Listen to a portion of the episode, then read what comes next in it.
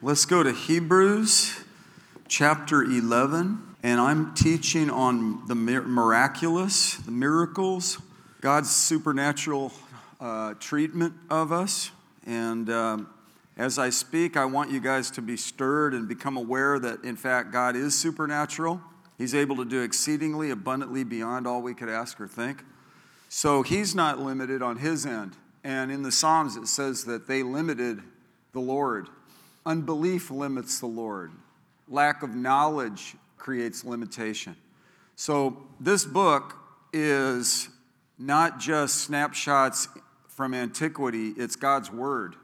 It is history, but it's also living and active and sharper than a two-edged sword. It's fuel, not just for thought, food for thought, but it's fuel for our faith.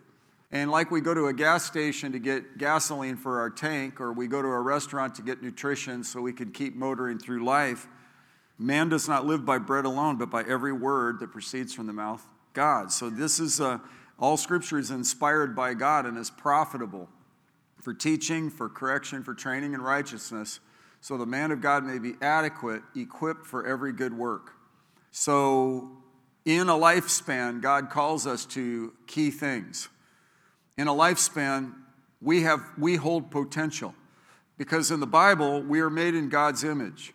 We're not just so much fetal material that just kind of accidentally happens and we just float through life in some sort of randomness and chaos.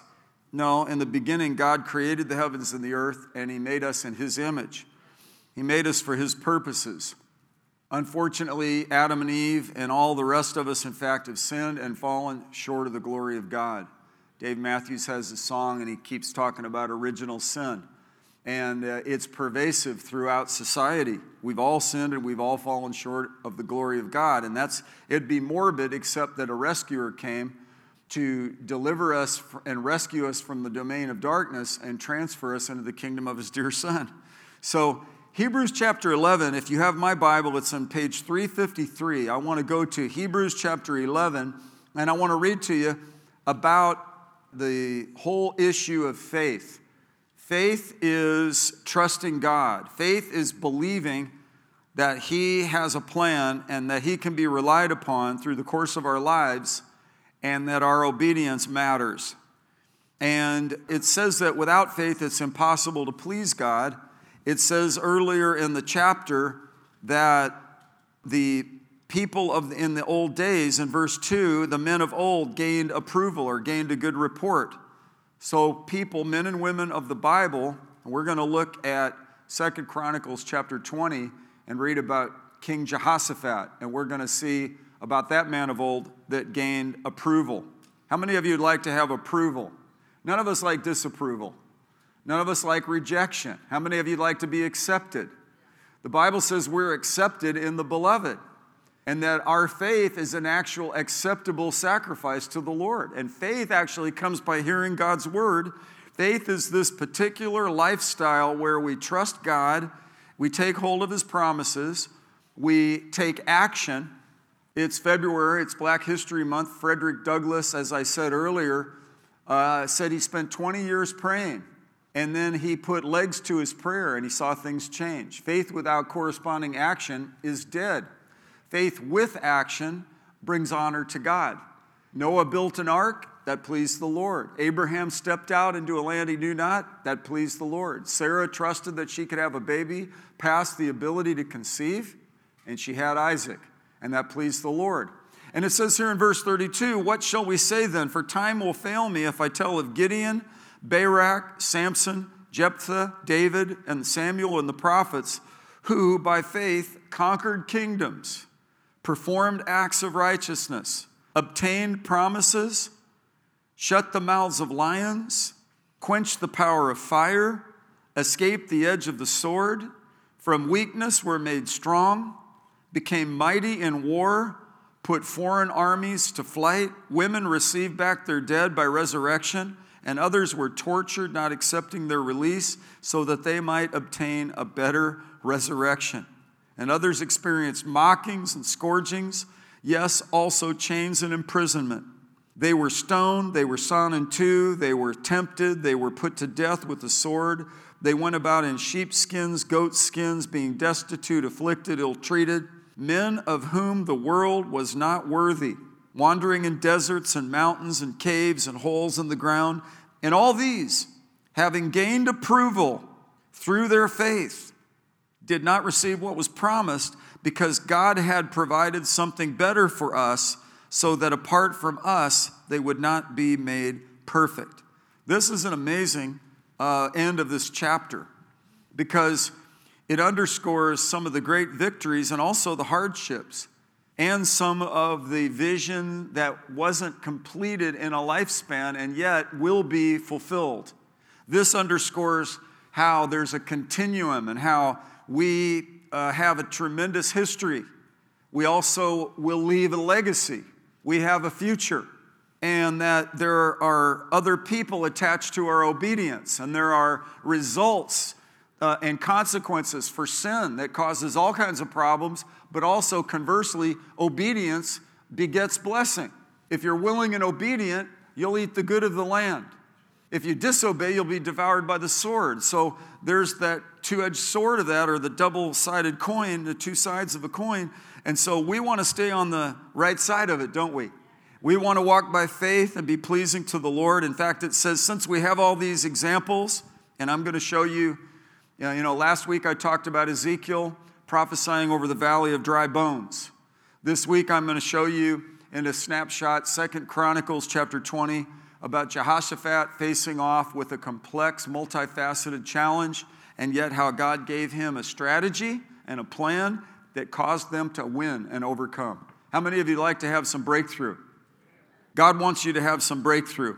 And in fact, the people in the grandstands of heaven, it says, since we have so great a cloud of witnesses surrounding us, let us also lay aside every encumbrance and the sin which so easily entangles us, and let us run with endurance the race that is set before us. Look at somebody next to you and say, there's a race set before you.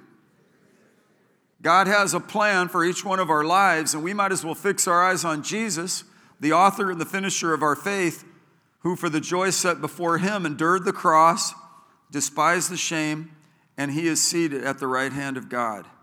Consider him who endured such hostility from sinners against him, and yet he remained faithful. Hallelujah. Father, I pray wisdom on this and timeliness in this message for the people here and the people that are watching or the people that will watch. I pray this ends up becoming epic in our thinking. In Jesus' name, amen. So, 2 Chronicles chapter 20, it says, now it came about after this that the sons of Moab and the sons of Ammon, together with some of the Meunites, came to make war against Jehoshaphat. Jehoshaphat was a king, and Judah was being invaded by not one, not two, but three kingdoms. You remember in World War II, there was the Western Front, there was the Pacific Theater, there was the Russian Front, there was North Africa. Patsy's uncle fought in the North Africa before it was World War II. Then he fought in World War II as a Marine. Then he fought in Korea. Then he fought in Vietnam. That guy was legit. He lived to be 95. And we visited him. His name was Charles. And we visited him in Tennessee in the mountains. We asked him what he was doing. He said he was bringing firewood to the old people. Chopping firewood with an axe. He wore bib overalls, and he had a flat top. He picked me up off the ground at my wedding. Picked me up off the ground. And I suppose he would have been right up there with Jehoshaphat. He would have been an asset in fighting this complex battle. But, he lived through so many different layers of fights. He was a Marine, so he had some very interesting stories. And this was certainly a situation that I hope you can derive some sort of a parallel in your own life, that sometimes things come from various sides all at once. Sometimes seasons are easier than other times. But nevertheless, this was a convergence of pressure from all directions.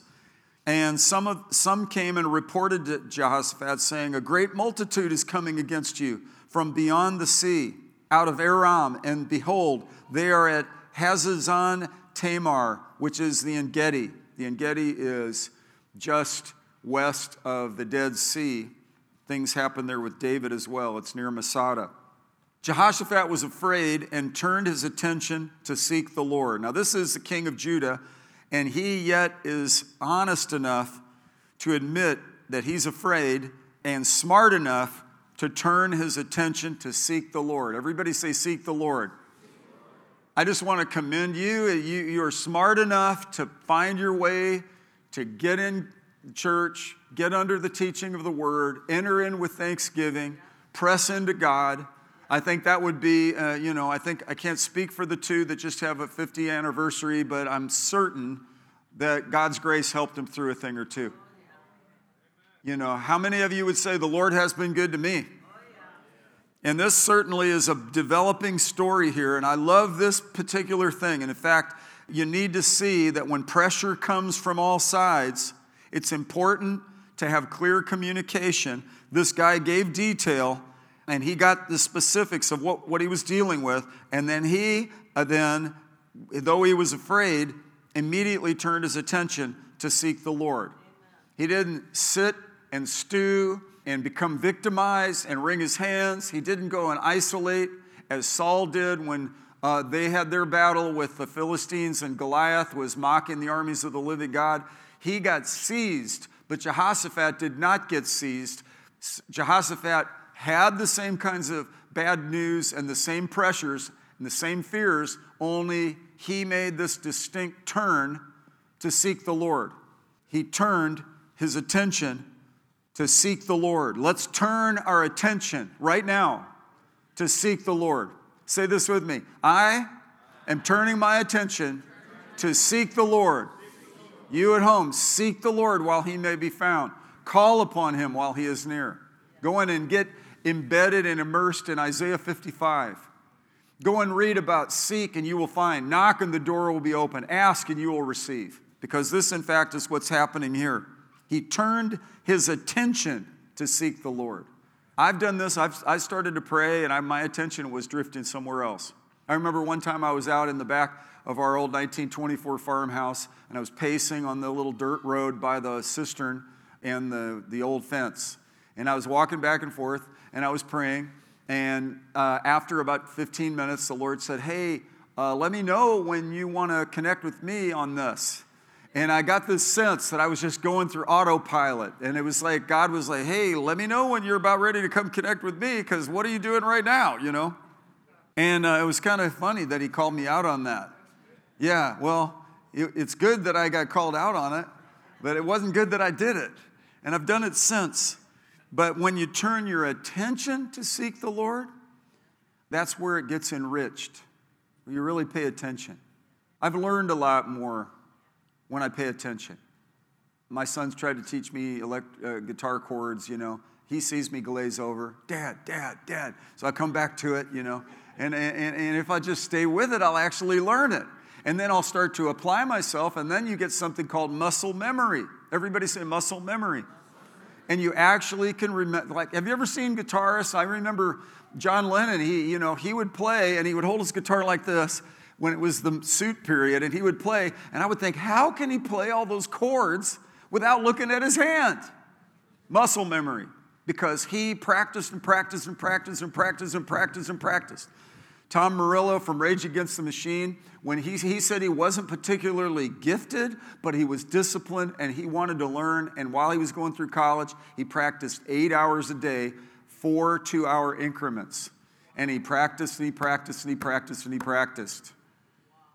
That's deep.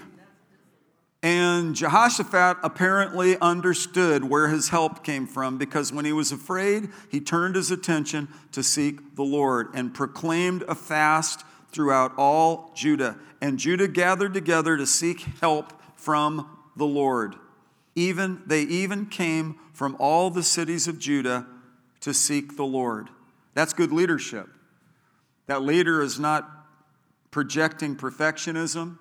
The leader is not modeling independence The leader is not strutting around like a superhero with bravado. He is a person like everybody else, and he sees the situation as it really is. He's not in denial about it. He's not ignoring it. He's facing it, but he's turning his attention to seek the Lord. Say this with me. I am turning my attention to seek the Lord.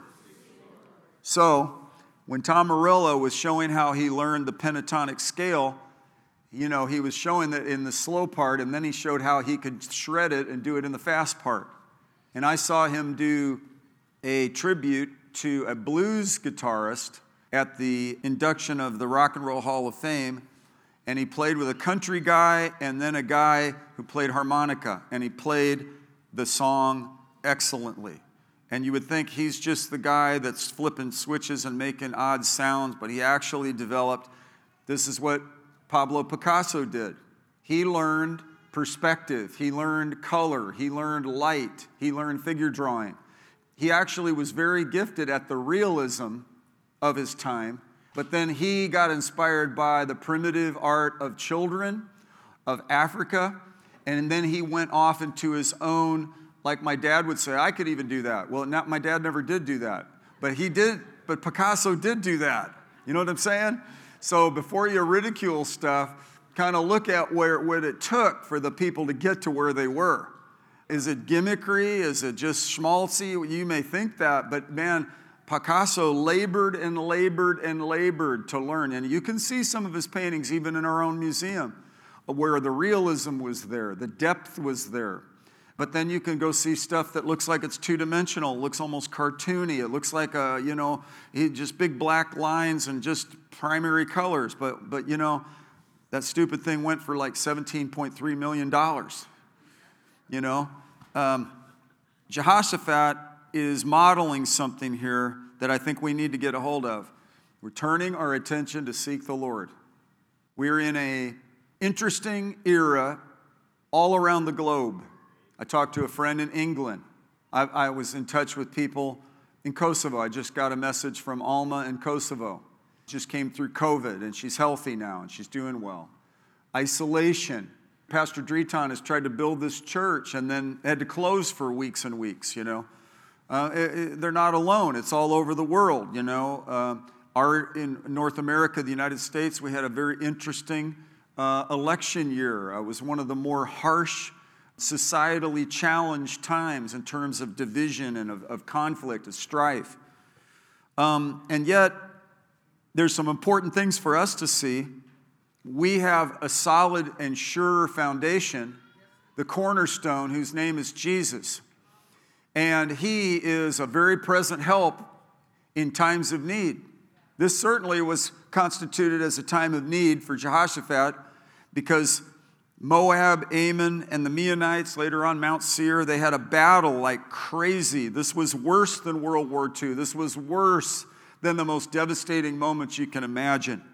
But Jehoshaphat, he not only turned his attention to seek the Lord, he inspired a whole group of people to do the same thing. And Jehoshaphat stood in the assembly of Judah and Jerusalem in the house of the Lord before the new court. And he said, O Lord, and he began to humble himself and pray. He began to acknowledge how big our God is, the God of our fathers. Are you not the God in the heavens? And are you not ruler over the kingdoms of the nations? Power and might are in your hand, so that no one can stand against you. My view is that we ought to be singing songs of deliverance, primarily, even at funerals. We should be singing victory songs. Songs of deliverance, songs of assertion, songs of authority, songs of who our God is. We enter into his gates with thanksgiving and into his courts with praise. Ours is not a message of moaning, murmuring, kind of wispy little nothingness. No, we serve a triumphant God, and this is what this king is basically articulating. You're the God of the heavens. You're the God and the ruler over the kingdoms of the nations. Power and might are in your hands so that no one can stand against you. Do you not, O our God, drive out the inhabitants? Did you not drive out the inhabitants of the land before your people Israel and give it to the descendants of Abraham, your friend forever? They have lived in it and have built you a sanctuary there in your name, saying, Should evil come upon us, the sword or judgment or pestilence or famine, we will stand before this house and before you, for your name is in this house, and cry to you in our distress, and you will hear and deliver us. I have found this to be the case. When the enemy comes in like a flood, God for certain raises a standard against him. I am a product of a Jesus movement during a time that wasn't a global pandemic, but there were similarities in its cycle. There was such a hostility between generations. There was racial disharmony. There was anti-war, war conflict. There were all kinds of issues with the economy, with the ecology. There was pressure. There were concerns about the water supply, concerns about the air quality, concerns about energy, concerns about the society, and the social mores were shifting and the values were being reassessed. And there were attitudes about God and cultic things and all kinds of forms of, it was like the Moabites, the Meunites, and Mount Seir and so forth. And there had to have been a breed of people similar to Jehoshaphat saying, God, you are a mighty and holy God. I see in the Bible, in the Old Testament and the New Testament, that you are miraculous. And God, we are coming to you on that basis. And we are trusting you. We are affirming that, God, we need you. And we're grateful, in fact, that you're not weak toward us, but you're mighty in us. And I know you will hear and you will deliver us. He says, now behold, the sons of Ammon, Moab, and Mount Seir, whom you did not let Israel invade when they came out of the land of Egypt. They turned aside from them and did not destroy them. See how they are rewarding us by coming to drive us out from our possession, which you have given us as an inheritance. O our God, will you not judge them? For we are powerless before this great multitude who are coming against us. Nor do we know what to do, but our eyes are on you. In the English Bible, my New American Standard, it rhymes. Lord, we don't know what to do, but our eyes are on you. Say that with me. We don't know what to do, but our eyes are on you. How often is that the case? We look to the Lord for help. We look to the Lord to overcome our struggles, to overcome temptation, to figure out how to rear our children in the nurture and admonition of the Lord, in the different seasons of our lives. As our days are, the Bible says, so shall our strength be. So he affirms, Lord, we're getting our eyes on you. Remember, he turned his attention to seek the Lord. This is valuable. There's a value in focus. There's a value in dependence on the Lord right now. There's such a strong anointing on this. You're doing it right now. For me to tell you, I don't have to tell you to get in this room. You're already in it. It would be frustrating for me to say, hey, get in this room. You're already in this room. So I'm commending you for being in the church house right now. I'm commending you for dialing in. And even though your friends have been texting you, you've just kept rolling it off so you can pay attention to this message. Way to go. Now, all Judah was standing before the Lord with their infants, their wives, and their children. Until we start children's church, we're doing that in this church house. We're all in this together. Occasionally you'll hear the yelping of a young kid, and I am happy to hear that because that means young parents are working to bring their kids into this house, to get them in this context so they can hear the life-giving word of God, and we of various ages can experience the blessing and the cohesion of all the generations that God's put together. Hallelujah. Then in the midst of the assembly, the Spirit of the Lord came upon Jehaziel, the son of Zechariah, the son of Benaiah, the son of Jael, the son of Mattaniah, the Levite, of the sons of Asaph. And he said, quote, listen, all Judah, and all the inhabitants of Jerusalem, and King Jehoshaphat, thus says the Lord to you, do not fear or be dismayed because of this great multitude. For the battle is not yours, but God's. Oh, isn't that a musical wonder? Say, the battle is not ours. It's the Lord's. You see, we wrestle not against flesh and blood. In that Jesus movement period, it was not a battle between socioeconomics. It was not a battle between races. It was not a battle between genders. It was not a battle between ages. It was a spiritual battle. This was a battle with physical, literal enemies, but there was a spiritual component behind it, and that's where these guys fasted, prayed, turned their attention to seek the Lord, and got revelation. I am going to fight the good fight of faith. I'm going to cooperate with God. He is going to give me something transcendent above military knowledge because I need God. And in fact, the battle is not yours, it's the Lord's. And when it comes to these battles and crises and troubles and trials in life, when you're a Christian, when you're a believer, when you're a Jesus follower, you have a spiritual leg to stand on. And here, this man is prophesying, and he says, tomorrow, verse 16, go down against them. Behold, they will come up by the ascent of Ziz, and you will find them at the end of the valley in front of the wilderness of Jeruel. You need not fight in this battle. Station yourselves, stand, and see the salvation of the Lord on your behalf, O Judah and Jerusalem. Do not fear or be dismayed. Tomorrow go out to face them, for the Lord is with you. Turn and look at somebody and say, the Lord is with you. Jehoshaphat bowed his head with his face to the ground. That's how he stationed himself. He bowed his face to the ground, and all Judah and the inhabitants of Jerusalem fell down before the Lord, worshiping the Lord. And the Levites from the sons of the Kohathites and the sons of the Korahites stood up to praise the Lord God of Israel with a very loud voice. Everybody say hallelujah. So here's the scenario. These guys have been praying, seeking God, and the Lord's beginning to give direction. And then in verse 20, a peculiar download occurs.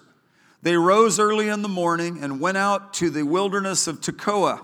And when they went out, Jehoshaphat stood and said, listen to me, O Judah and inhabitants of Jerusalem. Put your trust in the Lord your God, and you will be established. Put your trust in his prophets and succeed. When he had consulted with the people, he appointed those who sang to the Lord and those who praised him in holy attire as they went out before the army and said, give thanks to the Lord, for his loving kindness is everlasting. My daughter-in-law, Megan, her grandmother, Gloria, taught for over 30 years at Sheremeth Jewish congregation, and she told me this Hebrew word for loving kindness is hesed. Everybody say hesed.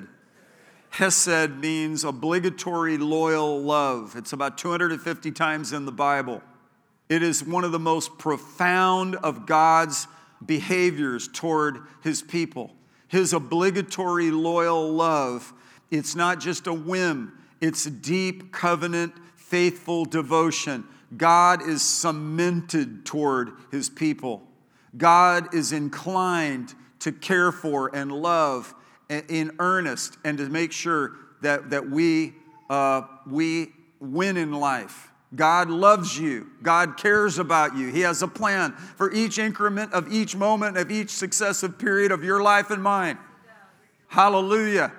And that God is our God, and that was amazing in this time. And let this thunder off the pages and get into your situation where you feel like you're being blindsided and sucker punched and kicked in the back of your head from three sides, because that's how Jehoshaphat and the people felt. But they turned their attention to seek the Lord. By the way, I haven't paid much attention to all the prophecies that have been coming out over the last few months. I haven't been scrolling the internet because I just don't have time for it. I have a more sure word of prophecy. I love and appreciate prophecy, but I judge prophecy, and when things are going off and people are saying things that don't come to pass, you just have to put them on the shelf and just keep moving on, because God's word will surely come to pass. And this will help you not to be disappointed if you fix your hope on the living God and not on man. When people get in overtures that maybe are not necessarily prompted by the Lord. All through the Old Testament, people prophesied various things. The ones that were true came to pass. The ones that were false fell to the ground.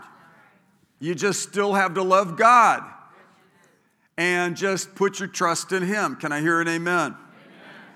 So when it says put your trust in the Lord and you will be established, put your trust in his prophets and you'll succeed, this was a true, obviously, a true word from Jehaziel.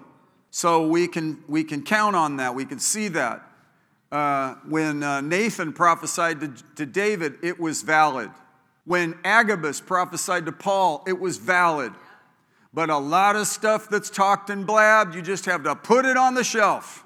And I spoke to somebody recently. Prophecy in the New Testament is for confirmation, not for revelation. And in the New Testament, God would prefer to guide us by the Holy Spirit, and His Word is a lamp to our feet. In fact, that is the primary way Christians are led. So we have to watch out and be cautious, and it's a cautionary tale what we have been seeing. So we have to continue to keep our eyes on Jesus. Continue. Even Balaam said, I cannot go beyond the word of the Lord to do either more or less. People pressure pastors. What do you think? What do you think? Wonderful, deep, trustworthy ministries that I've watched have said, I don't have anything. Thank God they didn't manufacture stuff. People come out of nowhere. They say all kinds of stuff. You judge it. If it falls to the ground, you just move on. It's like, okay, I'm not going to let it shake my faith because my faith was never in man in the first place. Right. Verse 22, when they began singing and praising, the Lord set ambushes against the sons of Ammon, Moab, and Mount Seir, who had come against Judah, so they were routed. That's Hebrew for they had their chops busted. Literally struck down. And this reminds me, it's reminiscent of later on when Paul and Silas were in the Philippian jail in the midnight hour. They lifted their voices. They began to sing praises to God. And the building shook. The chains fell off. The best part was that the Philippian jailer and his family got saved. And Marlon Crothers wrote a book, From Prison to Praise. There's an emphasis that came out of the movement I'm part of. Music was very important. It wasn't just going through the hymns. Although hymns, there's such great theology in some of the hymns. And the hymn writers were anointed.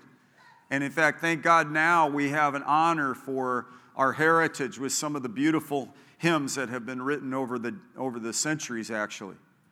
But there were songs of deliverance. There were songs of praise. And God inhabits the praises of His people. Psalm 22, God inhabits or rides upon the praises of His people. What was happening here? I think God spoke a directive to a military genius and gave him something that they had never, ever even considered doing before. And they had the praisers, the singers and the praisers go on ahead and sing. I heard it said, and I think it's true, what this did, like when they turned their attention to seek the Lord, I think by praising and worshiping God, their attention was on God while they were going out into the battle. And while they were singing praises to God, instead of getting in fear, they were being bolstered in their faith because they were singing praises to a faithful and mighty God, and God inhabits the praises of His people.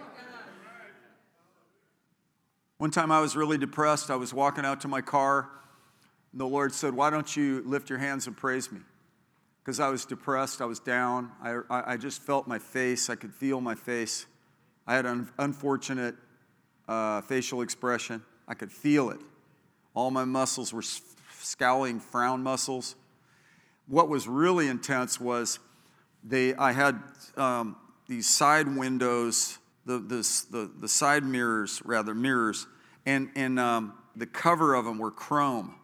So I remember I was walking out to my car, feeling pitiful and miserable and dealing with trouble. And I got to my car, and the Lord said, why don't you lift your hands and praise me? So I had stuff in one hand, so I lifted up one hand, and I caught my eye looking at myself in the reflection of this really odd-shaped mirror. Look, it was bullet-shaped. So like I had this really big nose and eye, and then my head was really little, and then... my arm was over here like a little bitty little stick. And so it was funny, but I was still singing praises, and it cracked me up that I caught myself, and that was pretty much the way I was, probably from God's point of view. That's how you look to me right now. You look like the reflection in a carnival mirror. And it checked me. And I think the circumstances here looked pretty warped, distorted, freakish. I think it looked pretty warped, distorted, and freakish for the people that were my elders when I was a teenager. and they had worked so hard through the Depression, and they worked so hard through the wars, and they had to sacrifice, and they had rations, and they had to cope, and then they came back and started to build an excellent economy, highway systems under President Eisenhower, amazing development of housing and so forth. People were having opportunity with the GI Bill to come back and get educated and start over. The stupid crazies that were trying to take over the world were out of the way, and there was a new hope. And then all of a sudden, the flippin' kids start acting like a bunch of idiots. And society just goes skewed, counterculture, stupidity. It's still there. It's just rebellion. And it's like the sin of witchcraft. So it's like a bunch of voodoo that came and alighted upon. And there are people that are alive going, what just happened? So they got on their knees. They turned their attention to seek the Lord. And God began to move in such a wonderful way. Don't you think this is amazing that when they began to sing, God set up ambushments and routed this enemy. For the sons of Ammon and Moab rose up against the inhabitants of Mount Seir, destroying them completely. And when they had finished with the inhabitants of Seir, they helped to destroy one another. So they started to cannibalize each other, and there was a great deliverance for Jehoshaphat, for Judah, and for Israel. When Judah came to the lookout of the wilderness, they looked toward the multitude, and behold, there were corpses lying on the ground, and no one had escaped. When Jehoshaphat and his people came to take their spoil, they found much among them, including goods, garments, and valuable things, which they took for themselves, more than they could carry. And they were 3 days taking the spoil, because there was so much. So there was triumph. There was breakthrough. The pressure had come upon from three sides. Clear communication came about what they were dealing with. Jehoshaphat was afraid, but he turned his attention to seek the Lord. He proclaimed a fast, and all of Judah gathered together to seek help from the Lord. Jehoshaphat prayed again, and he said, God, you're a big God. And he magnified the Lord and exalted him. You're the ruler over the kingdoms and the nations. That should be the essence and the beginning of all of our prayer. Before we murmur, before we articulate Mount Seir and Moab and Ammon and all that, we should begin to start with, God, you're a big God. Yeah. We should start with testimony. God, you got me through this stupid thing I did before. You forgave me of all my sin. God, you answered my prayer. You got me through this. You got me through this. We overcome by the word of our testimony. How many of you have had some testimonies in your life? Dust them off. Bring them forth. Yeah. That God is your God right now.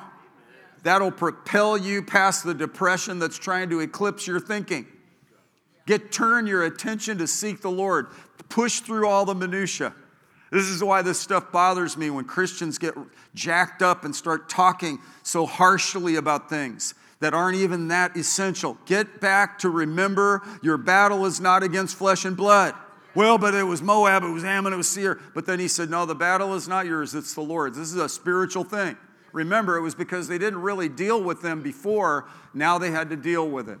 God sometimes will deal with a thing, and then he'll come back and say, now let's deal with this. God's about ready to manifest himself and deal with a component and issues that have been trying to stop and hinder. But God is God. He is master, brilliant, beyond words, beyond description, beyond the ability to even assess how genius our God is. And if the demons had known what was happening with Jesus, they would not have crucified the Lord of glory. So God is so powerfully smart, and he is about ready to manifest himself on a fresh level to the nations. And that's why the enemies tried to bombard you from three sides, try to oppress you. Try to get you out of God's will. Try to overstimulate you. There's so much activity. There's so much movement right now. I mean, and a lot of it is not good. Don't be led by offenses. Don't be led by big blabberty-mouthed people. Be led by the Holy Spirit. Walk in the Spirit, and you'll not fulfill the desires of the flesh. Walk in the light as he is in the light. Walk in the Word. You won't be disappointed. I didn't hang my hat on any of these things people said because I didn't bear witness in the first place. It's like blabbity, blabbity, blabbity. It's like, okay, I don't get my pilot light isn't really that bright on that one right now. So it's like, I hope he's right. I hope she's right. But I know God's word is right. And I know that he's faithful. And I know that he knows what's up. And he loves you. And he loves me. He loves us so much that he's going to walk us through. He's helping us to develop. He's helping us to mature. There were people in the book of Hebrews that they died. They lived and died not seeing all the fulfillment of all that they were hoping for. I think we should live in a way where we're right in the middle of a project when we die, right in the middle of a prayer, right in the middle of rebuking devils, right in the middle of leading somebody to the Lord, right in the middle of planning the next steps, right in the middle of building something. That's what I think. I think we should be about the Father's business fervently, enthusiastically, all the way to our last breath, and believe God that it'll perpetuate and the job will get accomplished. Let's all stand up on our feet. Hallelujah. Here are my points. Walk in daily obedience with God. Number 2, be realistic about life. It's not what it's supposed to be. It is what it is. Number 3, look for specific detail about the situation you're facing. Don't jump to conclusions till all the facts are in. Number 4, this is for you note takers. If you can do shorthand, this is amazing. I have an 8-point sermon I'm giving to you now. Turn your attention to seek the Lord about everything. Humble yourself, repent, fast, confess the word, believe God for victory. Number 5, look for the Holy Spirit's direction. Look for his guidance. Remember John 14, 16 through 18. He will give you another helper. Number 6, obey God. Look at somebody next to you and say, obey God. Obey God. Number 7, sing and praise God enthusiastically. Remember Acts 16, like I said. Number 8, you will get results. Say, I'm out for results.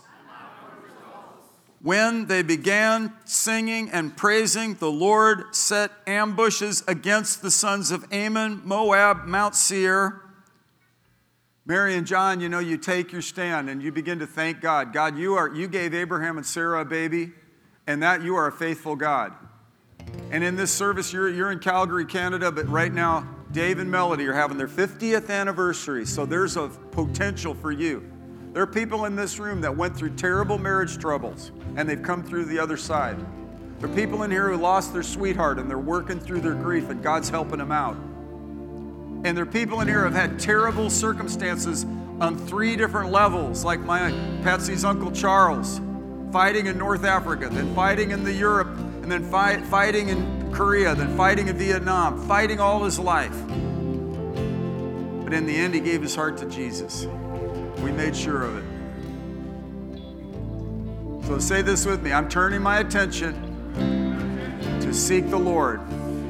The battle is not mine. It's the Lord's. And I put my trust in him. I'm trusting God to smite my enemy.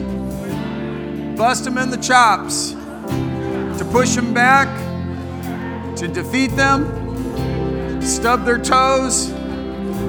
In Jesus' name. Now, where does this take us? America 2021.